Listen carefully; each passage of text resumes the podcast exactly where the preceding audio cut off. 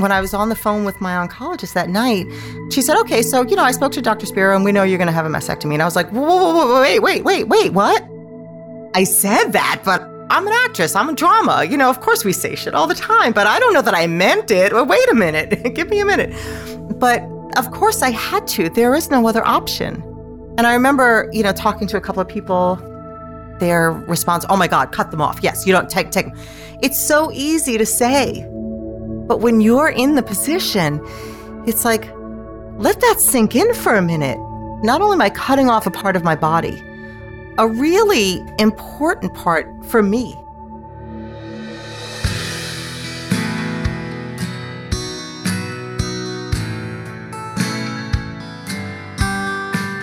According to breastcancer.org, about 1 in 8 U.S. women will develop invasive breast cancer over the course of their lifetime. By the end of 2021, an estimated 281,550 new cases of invasive breast cancer are expected to be diagnosed in women in the U.S., along with 49,290 new cases of non invasive breast cancer. About 2,650 new cases of breast cancer are expected to be diagnosed in men in 2021. A man's lifetime risk of breast cancer is about 1 in 833. About 43,600 women in the U.S. are expected to die in 2021 from breast cancer. For women in the U.S., breast cancer death rates are higher than those of any other cancer besides lung cancer. As of January 2021, there are more than 3.8 million women with a history of breast cancer in the U.S. This includes women currently being treated and those who have already finished treatment. You can find endless statistics online that all paint the same picture. Cancer sucks. Today we're going to meet Lainey and hear about her own unique journey about how a cosmetic procedure revealed a deeper issue, and how she turned a double mastectomy into an award winning film. All of this and so much more. Let's hear Lainey's story. I'm Frank Verderosa, and these are the Everyday Odysseys. the way my story unfolds is is really kind of interesting and i think a lot about this because it's not for it wasn't foresight. I i, I don't know what it was. I, I don't even know how to explain this but i'll just start here. When i was 12 um, my grandmother my father's mother had breast cancer and she had a single mastectomy and they butchered you back then. I mean there was no reconstruction. You know she wore the prosthetic bra and all that she died when i was 14 so she'd been cancer free for i guess those five years and then five years later she was riddled with more cancer and then she died.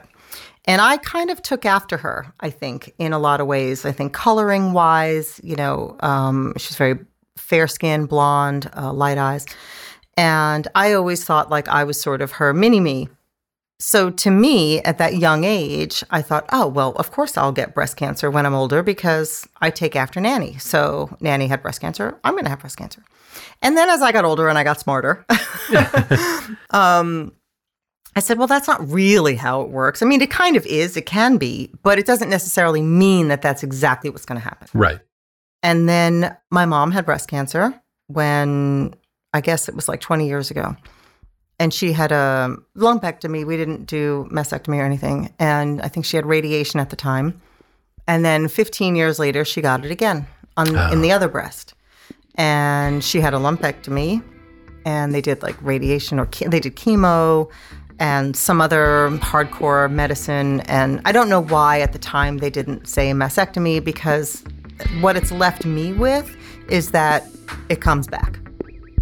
It always comes back. So at that point, we knew that my sister and I knew that we were high risk by virtue of the fact that my mom had breast cancer twice. Uh, we've been tested for all the genetic markers and we don't have any of them.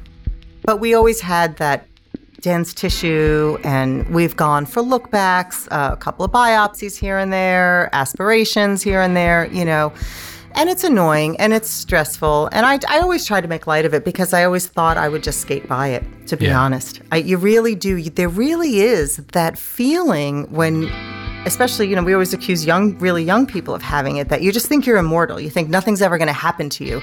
And you do. You sort of think well yeah it happens to everybody else. It's not going to happen to me.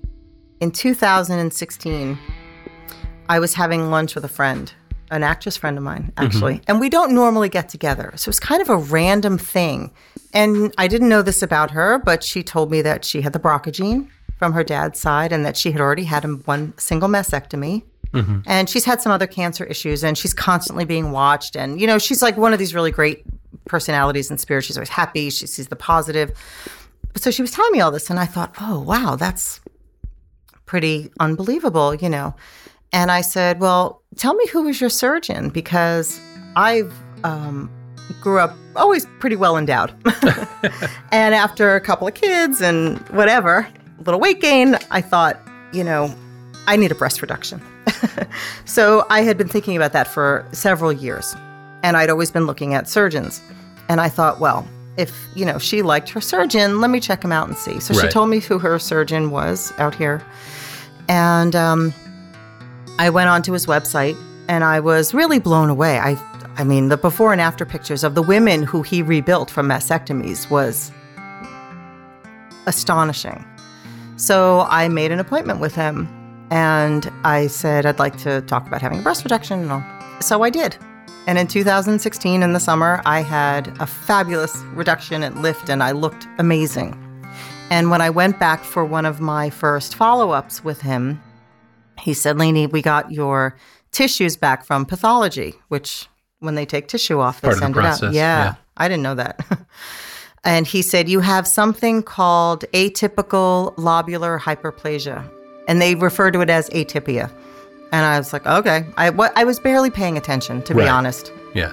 And he said, I'd like you to go see the surgical oncologist that I work with. They all sort of work together. So I went an appointment, I went to see her, and she's like, Yeah, it puts you at a definitely at an increased risk. So, like, if you're at a 12% risk, maybe this doubles it. She said, So, what I'd like to do is I'm going to send you to the medical oncologist. I'd like to start you on medication, preventative medication, and let's just see if we'll push it away. Lainey talks a bit about the drug. It's called tamoxifen. I guess it's one of those things you hope you never have to hear about. According to breastcancer.org, it's the oldest and most prescribed selective estrogen receptor modulator. It's used by both women and men diagnosed with early stage breast cancer after surgery or chemotherapy and radiation to reduce the risk of cancer coming back. It's also used to reduce breast cancer risk in women who haven't been diagnosed but are at higher than average risk, like Lainey. it was about a year later that I went for my mammogram, my routine mammogram. And they said, We're seeing something. We're, we're seeing a little something on each side, and we want to just do some biopsies and check. Now, 10 months prior to that, I had a perfectly clean MRI. So, whatever happened, happened in that 10 months. It's crazy. So, I go in for the uh, mammogram, and it's a it's a weird thing that happens. You know, you're sitting there, and they said, "Well, you know, we, we need another picture." And then, okay, okay, we're still, yep, we need another picture. Uh, well, then we need one, one more picture. You know, we want to have the radiologist come in and do an ultrasound. So come in, we're going to ultrasound. Uh, we need another one. You know what? The radiologist is going to come in now. So after all like two hours of being there, and each time it got worse and worse and worse, the radiologist said, I'm seeing something on each side and we're going to do biopsies. I said, okay, great. So Tony and I drove to the hospital, whatever the next appointment was. And I remember saying, as we were about to turn into the parking lot, I said, if this is how it's going to be, fuck it, take them. Like, I am not interested in living this kind of life where I have to constantly be cut into. And it wasn't my first biopsy. I had one once before and I had it in an MRI machine, which is so uncomfortable. And he was like, okay, you know. So I go in and the radiologist was great. Um, so she comes in, you, know, you, they actually make an incision, they cut you, and then they stick a, like a, looks like a gun with a long tube at the end, and they like clip a piece of tissue out from where they want to get. And it's uncomfortable. And I'm a very, I want to know, tell me all the information right now. I'm not going to freak out. I just need to know. I need all my information, and then I can process it and move on. And I was about to say to her, So, what do you think? What do you see in here? And I said, Oh, she's never going to tell you anything. Don't even bother. And out of the blue, she said, I'm really worried about what I'm seeing on the right side. She goes, I'm not so sure about the left side. And my eyes kind of bugged open and I went, Oh. I said, Okay. So you think it's cancer? And she said, I do. And my brain just went like crazy quick because I thought there's no way in hell she would ever say that to me and risk her license, liability, all of the things you're not supposed to do if she didn't know 100% that this was cancer because she's experienced and she knows what she's looking at. And I said, okay. And she said, I just don't want you to be surprised in a week when the results come in. The results were coming in on a Thursday. And I remember that because I was teaching acting classes and I had two classes back to back. And it was 15 minutes before my class was supposed to start. And I was waiting for the call. I knew they were going to call. And at a quarter to six, the call came in and it was from the PA at my oncologist's office. And she said, They came back. It's in both breasts. You have cancer in both breasts. And I said, um, I need to talk to the doctor. And she said, The doctor's going to call you when you're done teaching tonight. And I said, Okay. Uh, hung up the phone and I had my students came in and I had the next three hours of teaching class. I think about that periodically.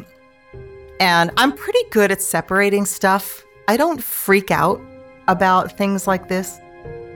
But I really had to like push it away. And my first class was young kids, and I really had to work hard with the young kids. You know, you have to keep them engaged and everything. And it was really, really a challenge trying to pay attention and anticipating the phone call I was going to have with my doctor and that conversation. And I had made it pretty clear early on that if this was the case, I was going to have a mastectomy.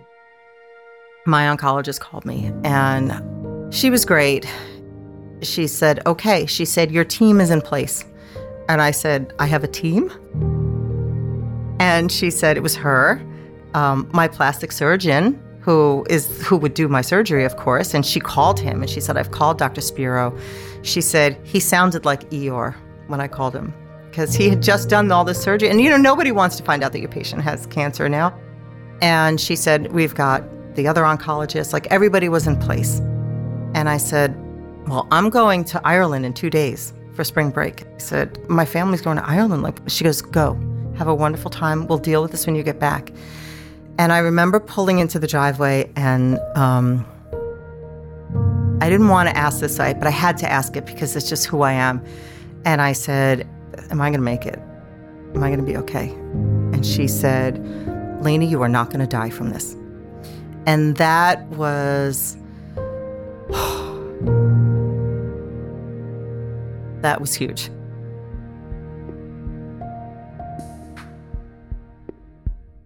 Lainey and her family took that trip to Ireland, but she found it challenging. Even though she was surrounded by family and friends, she didn't quite feel she could talk about what she was dealing with. She kept it bottled up, which is really not in her nature. She asked her husband to keep checking in with her for reassurance.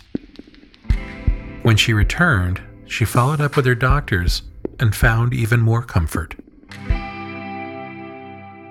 I went for my first visit and um, the thing that was really amazing for me uh, when I went back to my surgeon is I thought I was really afraid that I was going to walk, he was going to walk in the office and be like, oh, Lainey, I'm so sorry. I was afraid of that. He walked in and he was like, Lainey, hey, all right, we're going to go over all the different procedures. We're going to talk about what's best for you, what's going to give you the best aesthetic, and what the recovery and all this. And then we're going to pick what's right for you. It was amazing because it set the tone for the whole process and it gave me a light at the end of the tunnel. And he's so gifted, and I trusted him implicitly. I almost felt bad, like I had done something, like going and like I had to apologize. Like, I'm so sorry that I'm back here for this. Like, how do we ruin this beautiful work that you just did, you know? And then it's the whole idea of what I'm doing.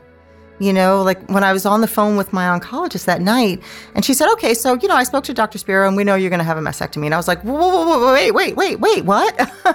you know, like, well, yeah, I said that, but I don't know that I'm, you know, I'm an actress, I'm a drama. You know, of course we say shit all the time, but I don't know that I meant it. Well, wait a minute, give me a minute. But of course I had to. There is no other option. And I remember, you know, talking to a couple of people I knew a friend or whatever, and their their response, "Oh my God, cut them off." Yes, you don't take take them. It's so easy to say, but when you're in the position, it's like, let that sink in for a minute. I'm cutting off. Not only am I cutting off a part of my body, a really important part for me of my body. I've always been very identified and just my sexuality is a huge part of who I am. And me not being able to walk in the room, you know, sticking my chest out, especially my beautiful new chest, you know, that's devastating. And you t- it's just, you're literally cutting your breasts off. And when, when you sit there, and I sometimes force myself to think about that because it's so easy to say. And I did it. And there are repercussions, you know, there are feelings after that. My body is different. There is no question.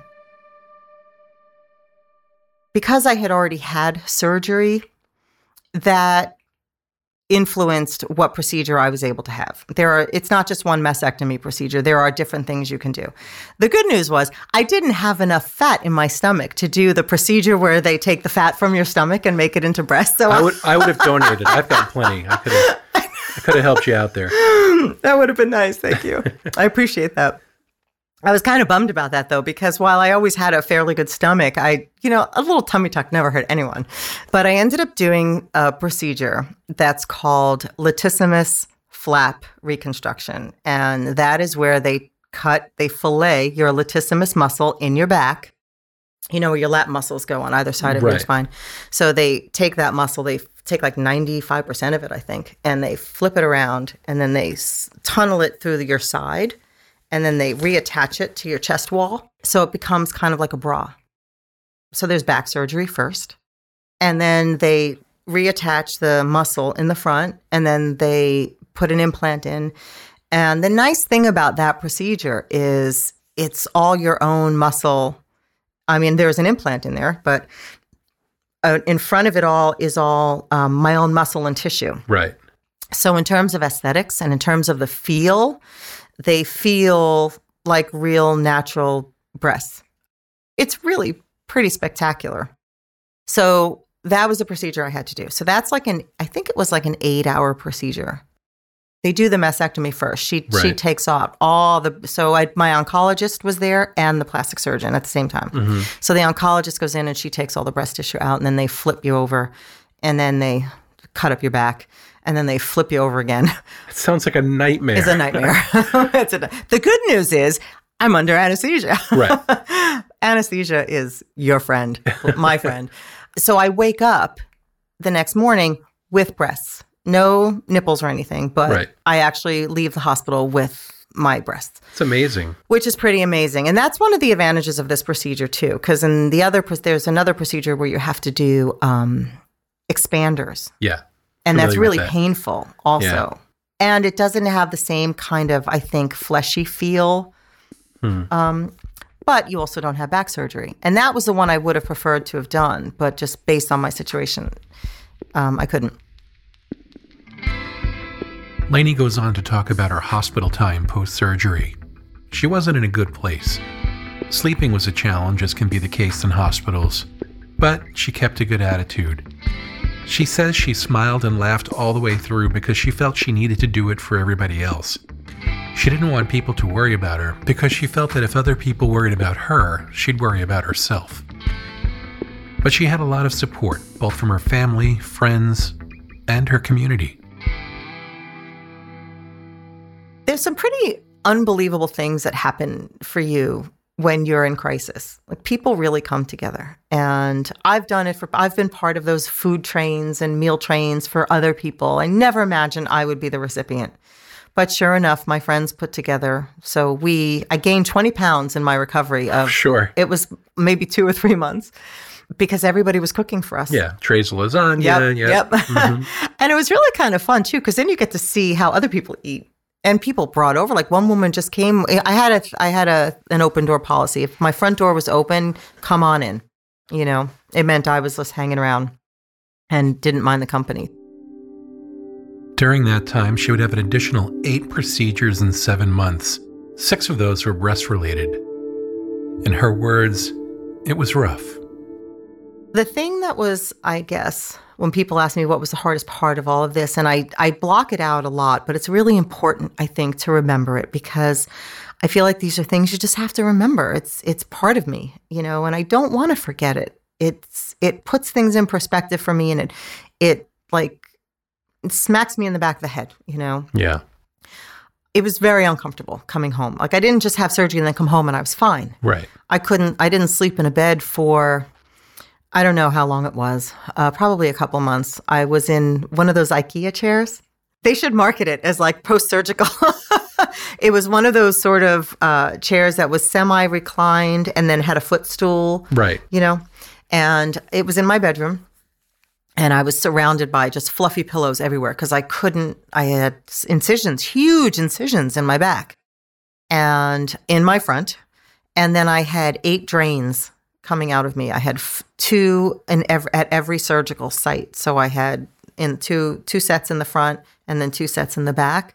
And you have to wear like a um, you can get like an apron. It looks like sort of like a, a schmata apron or like a, a, a waiter's belt, Right. you know, uh, apron where you've put the, the their drains Yeah. and they look like little, it looks like a sperm.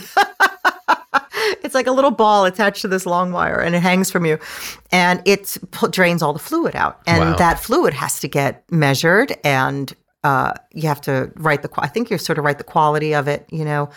Um, so Tony did all that. He's a caregiver, so he was really this. He, he was in his element. He was amazing. It's painful, and I still have scars. I call them my vampire bites because they look like two little. And I actually keep thinking. I was talking to my daughter about maybe she get that tattooed with like blood drops. You know, like that might look cool. Like Why not? Like a vampire bit me there. Um, but those were awful, and it's if I meet people that are going through this surgery, and I have, I tell them, you know, this is something you, you know, this just be, I want you to be aware of that. This is what's going to happen and this is what you can do, you know? Um, so I slept in this chair oh, for months until I was able to actually lie down. And the recovery's rough. You know, he rebuilt everything, you know, uh, he rebuilt nipples and areolas from other parts of my body. Wow. Yeah, it was pretty amazing. He took skin from my lower abdomen, like where your appendix would be. Mhm. He took like a disc and he made that. That's amazing. Area. Yeah, it's pretty amazing. Because I know I've heard stories of there's the, there's a famous tattoo artist in the city that everybody goes to, and he makes a pretty convincing. Yeah, they do 3D nipple tattooing, which he did on me, but I actually have an areola. I have a nipple. Right. Um, and then he tattooed over that because the they're just flesh color. Uh, it fades a little. One one side faded a little bit, but they look really good. I mean, that's you know that that's in the end that's the whole idea, right? Is Yeah. to leave you feeling like your body is back to normal again. And I mean, you some would argue it is, and some would argue it isn't. Growing up in the 70s and 80s, I can only really remember one or two stories of people I knew affected by breast cancer. Maybe it wasn't talked about as much, or maybe it wasn't diagnosed as often. But it seems these days, I can quickly rattle off at least 10 people I know that have been affected by breast cancer in recent years. Googling the topic will call up endless pages about risk factors, genetics, environment, age, and maybe it's because there's so much more emphasis placed on screening and early detection. Lainey and I chatted about this for a bit. I think for my mom, I think my mom's was environmental. She worked in Nassau County out on Long Island. I absolutely think that that was part of it for her because it didn't exist in her family. I mean, there were other cancers in her family. For me, I don't know. I mean, years of being on the birth control pill, like who knows? Nobody really knows. Nobody knows. My predisposition to it, anyway, being that it was in the family, I, I don't have any of the genetic markers. I've been tested for, I think, 43. Now, interestingly enough, atypia, which is what I had, is not a genetic marker now, but it might be. My oncologist said. She goes, Who knows? In three years, that could be one of the genetic markers. Right. Interesting. But for the 43 that I was tested for, I have nothing. My mom has nothing. So it was just, I don't know. My, you know, I don't know if it's a fluke or what, but, um, you know, every now and then it's, I, I say, I never forget that I had the surgery because my body is different and it feels different. That's not necessarily a bad thing. It's just what it is. It's a new normal. And it was getting accustomed to a new normal. And I think the hardest part now, because I feel great, I look good, uh, clothes fit me amazing. I don't, I mean, I'm not even wearing a bra, you know, like it's like I can wear, I don't worry about it, you know. Right. Um, I know that that part of me looks good, but it doesn't feel the same. I mean, it's different. You know, it's, I don't have the same sensation that I did Mhm. before. And I, I think back often about, I think it was, I guess, the night before my surgery.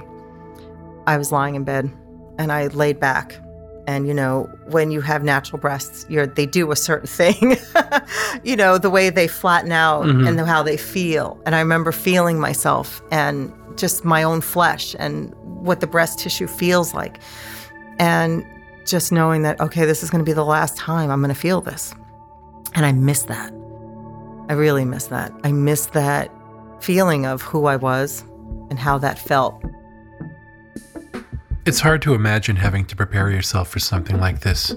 The fear of what's to come, the literal losing of a part of you. And then there's the emotional aspect of having to talk to your family about it. you know, I had to tell my kids, like that's a whole other um that's a whole other thing, you know, telling my kids that I have cancer. Uh Remy was 15 and Deegan was 10.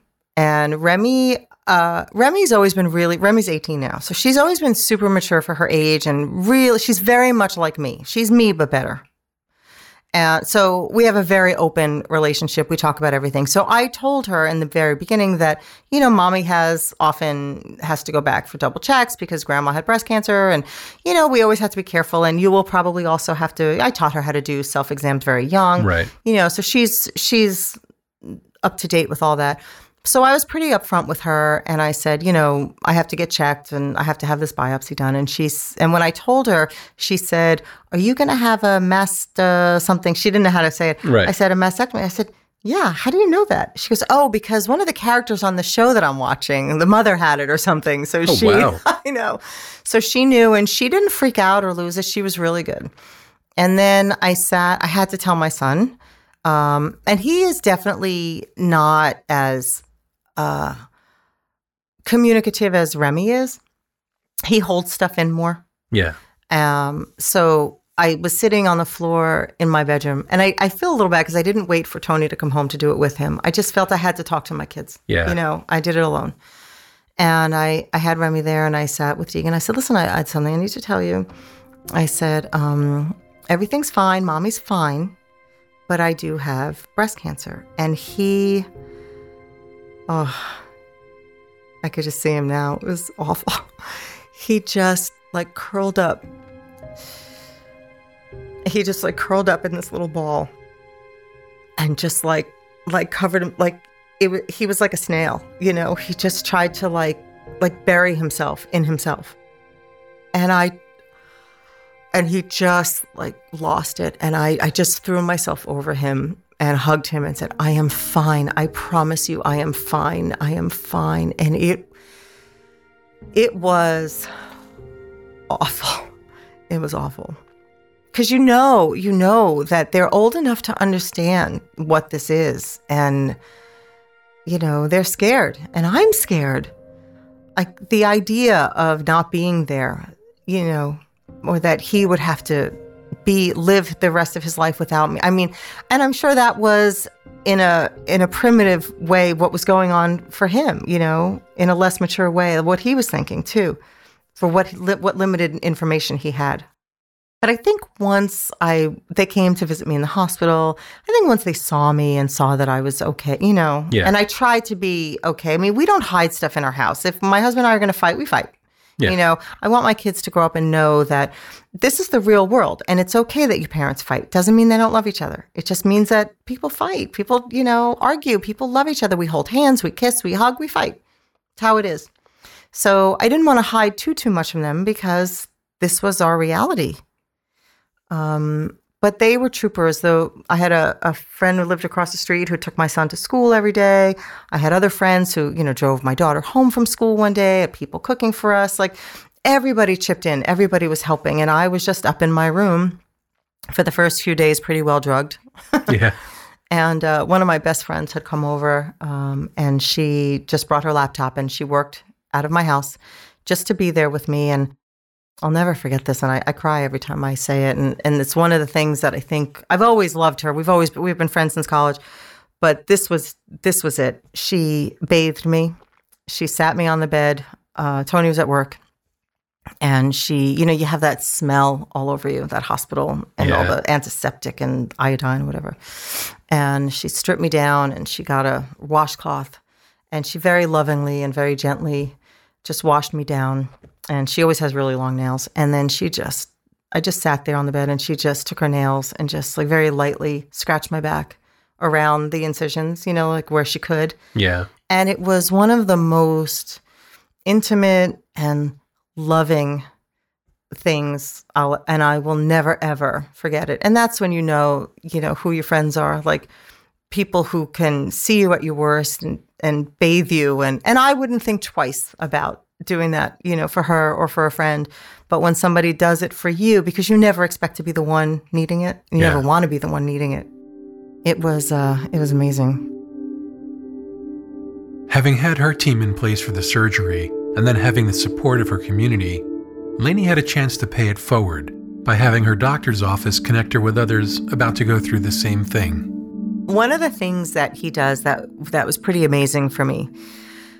He will connect you to somebody who's had the same procedure that you're having Mm-hmm. so that you have an opportunity to talk to somebody else about their experience with him and with the office and with the surgery and the whole bit. Yeah. So he connected me to a woman and she was nice. Um, she really wasn't like, you know, very effusive. She was just kind of like, okay, what questions do you have? And um, she answered my questions and uh, she was honest about everything. And she said, you know, she did a lot of yoga before and, uh, and continues to do, do yoga now, and things are pretty much back to normal. So I, and that was great. And then they called me. So I did, I started doing a lot of yoga Oh, cool. before my surgery. And then I had my surgery, and I remember it was very early on. I was sitting on the porch in my chair, uh, feeling really bad because I was really regretting my decision to do this procedure. Um, I was second guessing everything. I was really depressed and feeling really bad. And it just so happens that one of the people from my surgeon's office called and said, Hey, Lainey, we have a patient who's going in for the same procedure. Would you talk to her? And I said, Oh, God. I said, No, I can't. I said, I am in not a good place right now. And I, I have nothing good to offer anybody. And I, I, I'm regretting this and I'm second guessing it and I'm not in a position. And she understood and she's like, Don't worry about it. You take care of yourself. It's fine. And then a couple of months after that, they called me again and they said, We have a patient who's going to go through this procedure. And, you know, would you be willing to talk to her? And I said, Absolutely. I was ready. That's great. I was ready. And um, I called her up and um, I just remember talking to her and she was, I don't want to say she was falling apart because it's not fair to say. You're not falling apart. You're reacting emotionally to uh, and and appropriately to what's about to happen. And she hadn't told her community or her family yet, and it was it was very soon. Her surgery was very soon. And I said, um, and so she was really upset. And I said, "All I'm gonna, uh, let me start with this." I said, "There is a light at the end of the tunnel. I promise."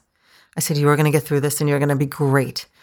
And I told her everything I could possibly tell her, soup to nuts, about everything I experienced and went through.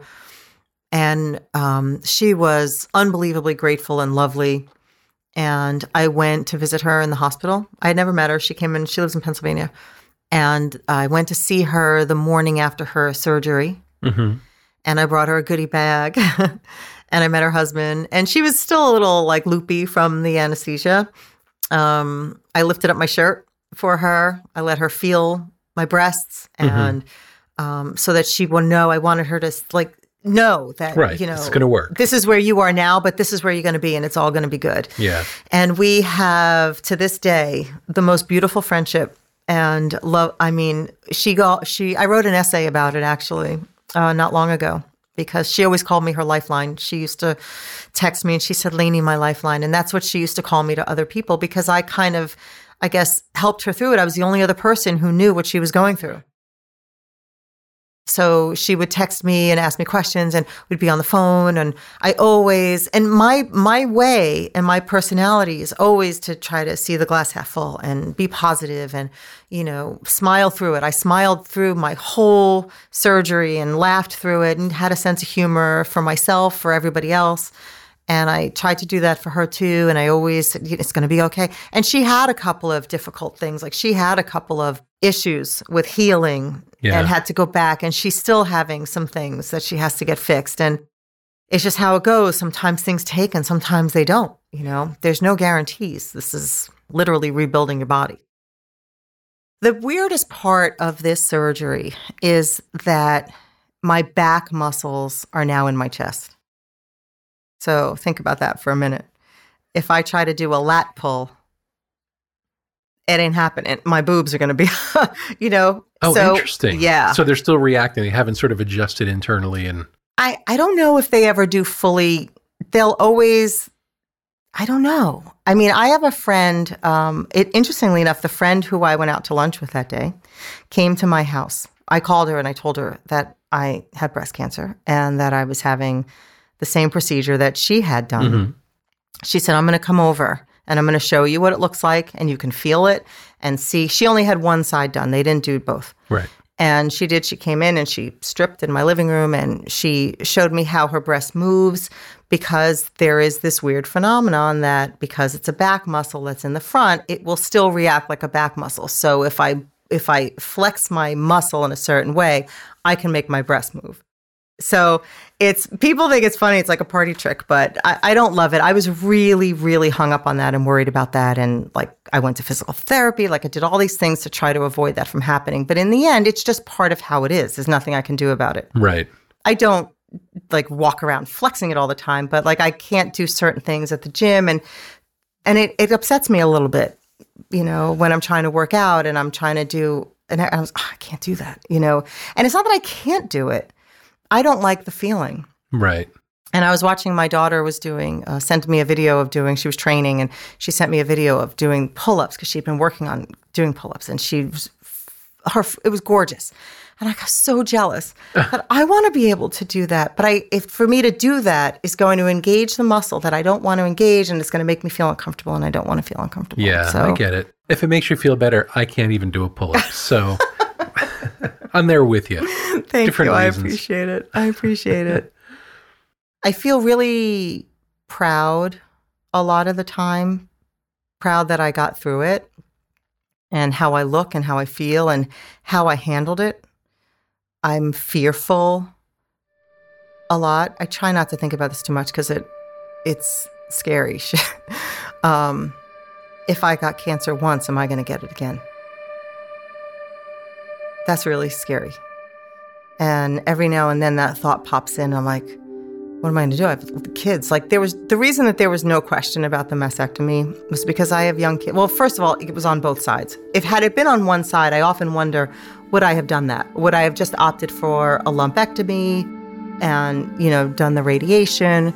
Because uh, mine was so. What I failed to say was it was so small. Both of the tumors were almost mirror images of each other, which another weird. When I met with the genetic specialist, she's like, it's really kind of odd. It's not completely out of the ordinary for people to have it bilaterally, but the way mine were almost mirror images.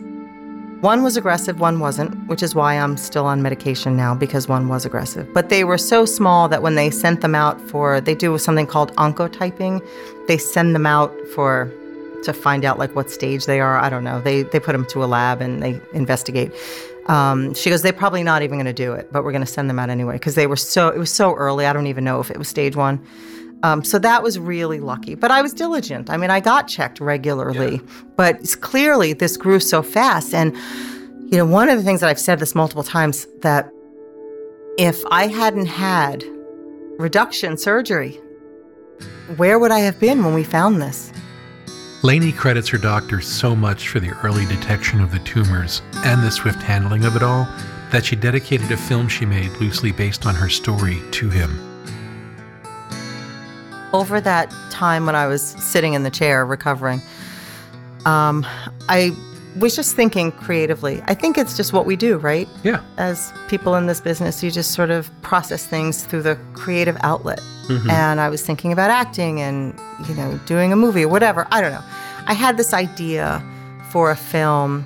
I think because I was so connected with my husband at this especially at this time because he he took such amazing care of me That's great. being so connected, reconnected to my husband again, I was sort of thinking about that relationship. And I was spent a lot of time in my room, and my room has an ensuite bathroom.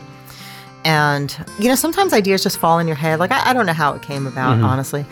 But I just had this idea for a film where there were moments. And in the in that time, I was calling it moments.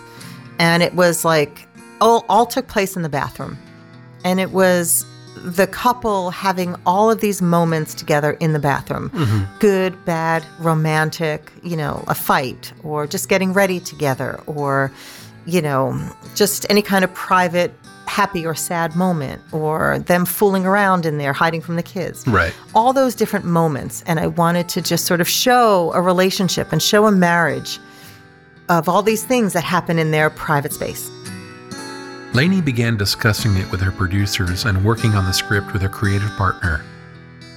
The movie changed a bit as the creative process went on, but ultimately led to a beautifully done film that I also had the pleasure of sound designing and mixing. The film, Ensuite, has been doing really well at film festivals around the country and the world. it changed a lot because it wasn't about breast cancer at the time. I had this really strong thing inside me. I do I did not want to be a poster child for breast cancer. Right. And when I was diagnosed and people started to learn in my community, I was getting, I got a couple of calls. Oh, you know, do you want to be on the board for this? Or we're doing this Relay for Life. And I had to do Relay for Life for Remy. And it was an awful experience for me because it was too soon. And Yeah. there's too much focus on, I love the spotlight on me, but not in, in that way. You weren't ready. I Yeah. wasn't ready. So I really didn't want this movie to be about breast cancer. That said, we both agreed writing it that there should be just one in one of those moments where he says something to her and we know that oh she had breast cancer and i think the line was and it's still it, it remained in the current movie the line was um, fuck cancer i love your new tits Right.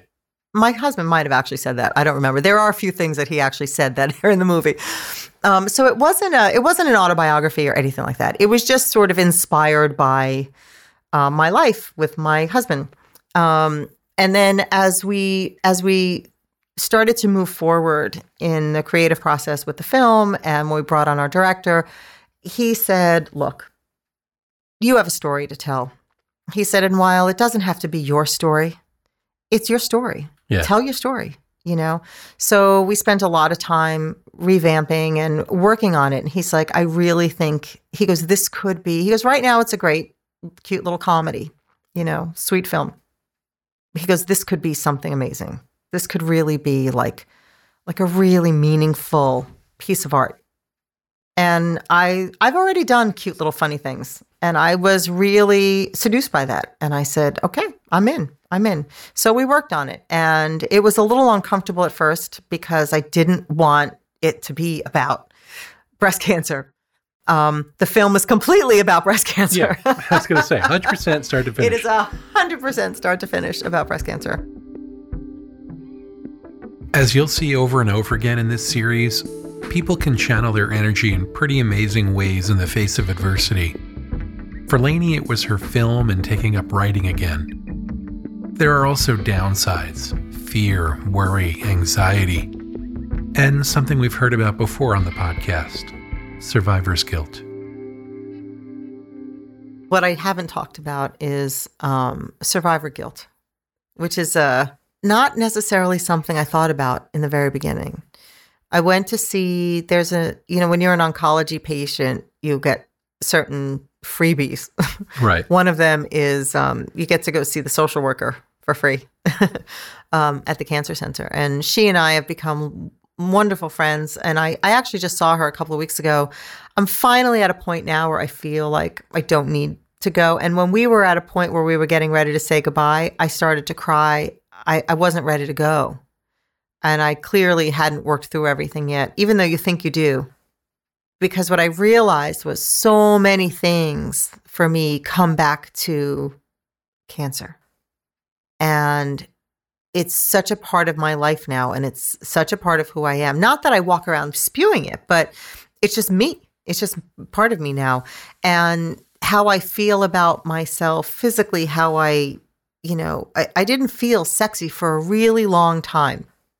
And then after I had my reduction, I started to feel better again. Right. And then after, interestingly enough, once I had my reconstruction, and I had this new these new breasts that were different than mine. Mm-hmm. I mean, mm-hmm. mine were really nice, but I never had implants. You right. know, now I had these beautiful, very real looking, but beautiful stand up. You know, mm-hmm. I started to feel really sexy again, which was a really nice um, result. Um, so there I also try to look at the positives of what came out of this. You know, that's and that was definitely one of them. But on the other side, I would sometimes feel like when I would hear about someone like I was working over the summer and a girl I worked with said, you know, she had the ribbon on her, the pink ribbon tattooed mm-hmm. on her ankle. I said, "Oh, I see you have the breast cancer ribbon." She said, "Yeah, I lost my mom to breast cancer. Her mom who wasn't probably very much older than me." Mm-hmm. And it kind of stabbed me in the heart a little bit and I think, you know,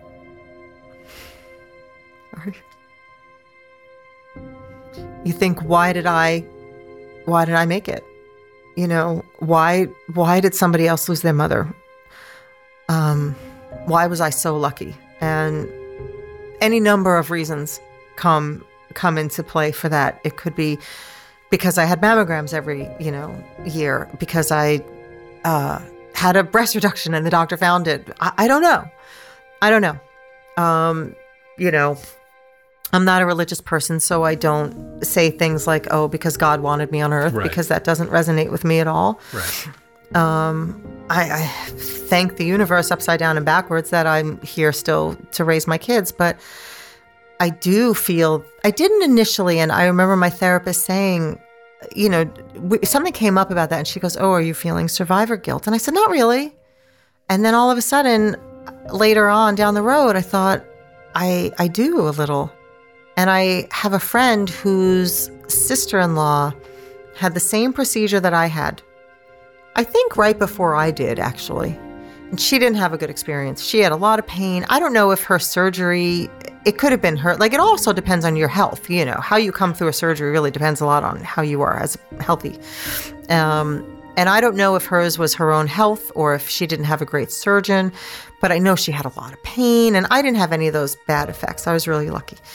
Um, and I've come to find out about a week ago that she has it again. Now she doesn't have any breast tissue, but the bre- the tissue from her back that is now in her front, there was some things she felt in there, scar tissue or something, and they tested it, and there's cancer in that tissue. And that was like, like choked me, you know, like, holy shit.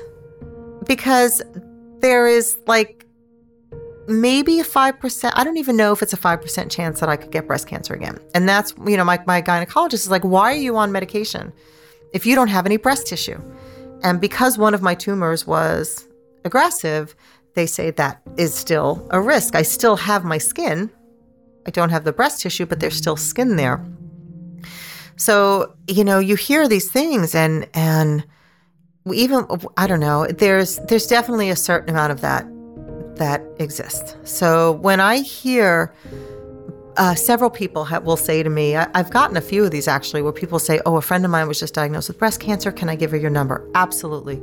And I never hear from them. I will happily, I will give 100%. I will show you what I, I will go through everything I know and tell you everything I've been through, and I will be 100% honest the good, the bad, the ugly. I can't I, I can't be so naive to think that everybody's to have the same experience that I did. And for all things considered, I had a really good experience. You know, as awful as it was, it was all good. I didn't have setbacks. I didn't have complications. And when I hear about someone who's, oh, well, you know, she was diagnosed and it's stage three and she's got to have, you know, this, this procedure and then she's having chemo. Well, I didn't have any of that. So I can't speak to that. And I don't know if I want to because I don't know who am I? You know, someone's going to look at me and say, "What the hell do you know? You're not going you didn't you didn't have chemo. You didn't lose your hair. You weren't vomiting all the time, you know?" So that kind of makes my heart hurt a little bit and I feel a little bad about that, you know, because why do some people and listen, who, I mean, I don't want to say this because you don't want to put this out into the universe, but I don't know what's waiting for me down the line you know, and we don't, none of us know. So the only thing I can say is this was my experience, and I'm okay. And I will happily talk to you about what it's like to have had cancer. There are times, though, that I almost have to say, did I really have, like, did this really happen? Why did, did he really, did I, were they just messing with me? Because I never felt it. I never saw it. I never, I didn't have treatments you know? So it kind of, I, remember saying to a woman I know who's another woman, she works in oncology, she's a, so, a social worker, and I said something to her in the effect of, I don't know if I said something, I don't really feel like I had cancer. I don't really know if I could really, it's not the same because I didn't really go through. And she looked at me and she said, Lainey, you are a cancer survivor. You had cancer.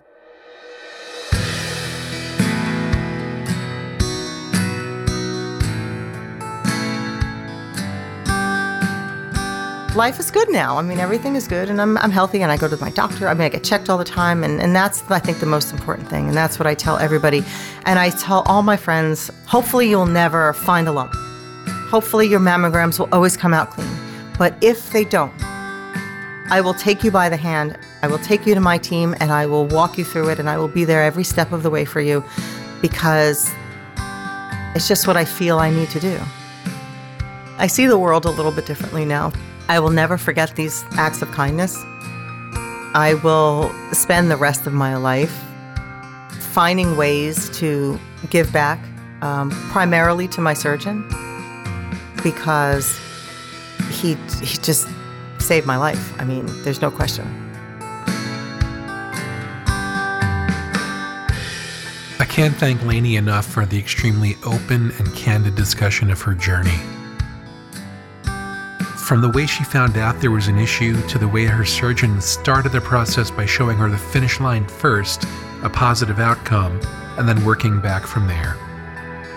And seeing people at their very best once again as the community rallies around one of their own to pitch in and help out. This is such a great story of positive energy, hope, and support. I hope you were able to take as much away from it as I have. And if you have a chance to catch her short film Ensuite somewhere, please do. Thanks as always for listening. If you're enjoying these stories, please support the podcast by rating and reviewing it on Apple Podcasts and help spread the word. This remains a passion project for me, and I really hope people are enjoying the work. And if you want to interact or be more involved with the show, please be sure to follow the Facebook page Everyday Odysseys Podcast. You can also follow Everyday Odysseys on Clubhouse, where we'll meet and discuss episodes, often with the guests. So please check that out as well. I'll talk to you soon.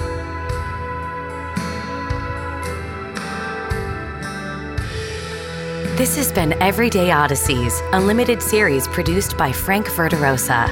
If you have a story to share or know someone that does, please reach out by emailing everydayodysseys at gmail.com. Thanks for listening.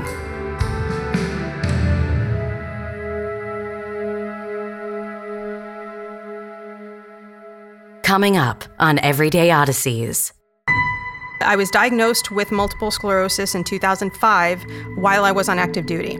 And it's progressive. So when I was diagnosed, I was still walking and running and doing all of that stuff. And eventually I started using a cane and then a walker and then a scooter. And then I became a full time wheelchair user, I'm going to say in 2014. So, yeah, seven years ago, I guess. It sounds weird to say that I consider myself fortunate as a wheelchair user that I have the, the faculties that I do because there are uh, other situations where I could be uh, considerably more, I don't know, disabled, I guess you could say, or have considerably more physical limitations.